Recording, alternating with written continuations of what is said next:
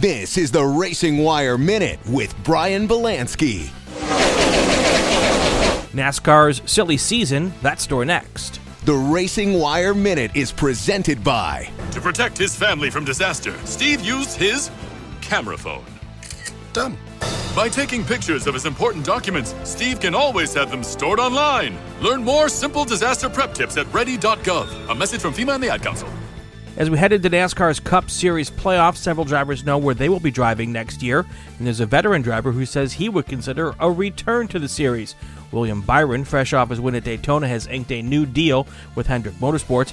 Byron has been locked up through 2022. Aric Almirola will be back at Stewart Haas Racing next year. He's keeping his Smithfield sponsorship and staying in the 10 car. He has signed a one year extension. And Greg Biffle says if Matt Kenseth can come back, so can he. Biff says for the right car and the right team, he'd return to the Cup Series full time.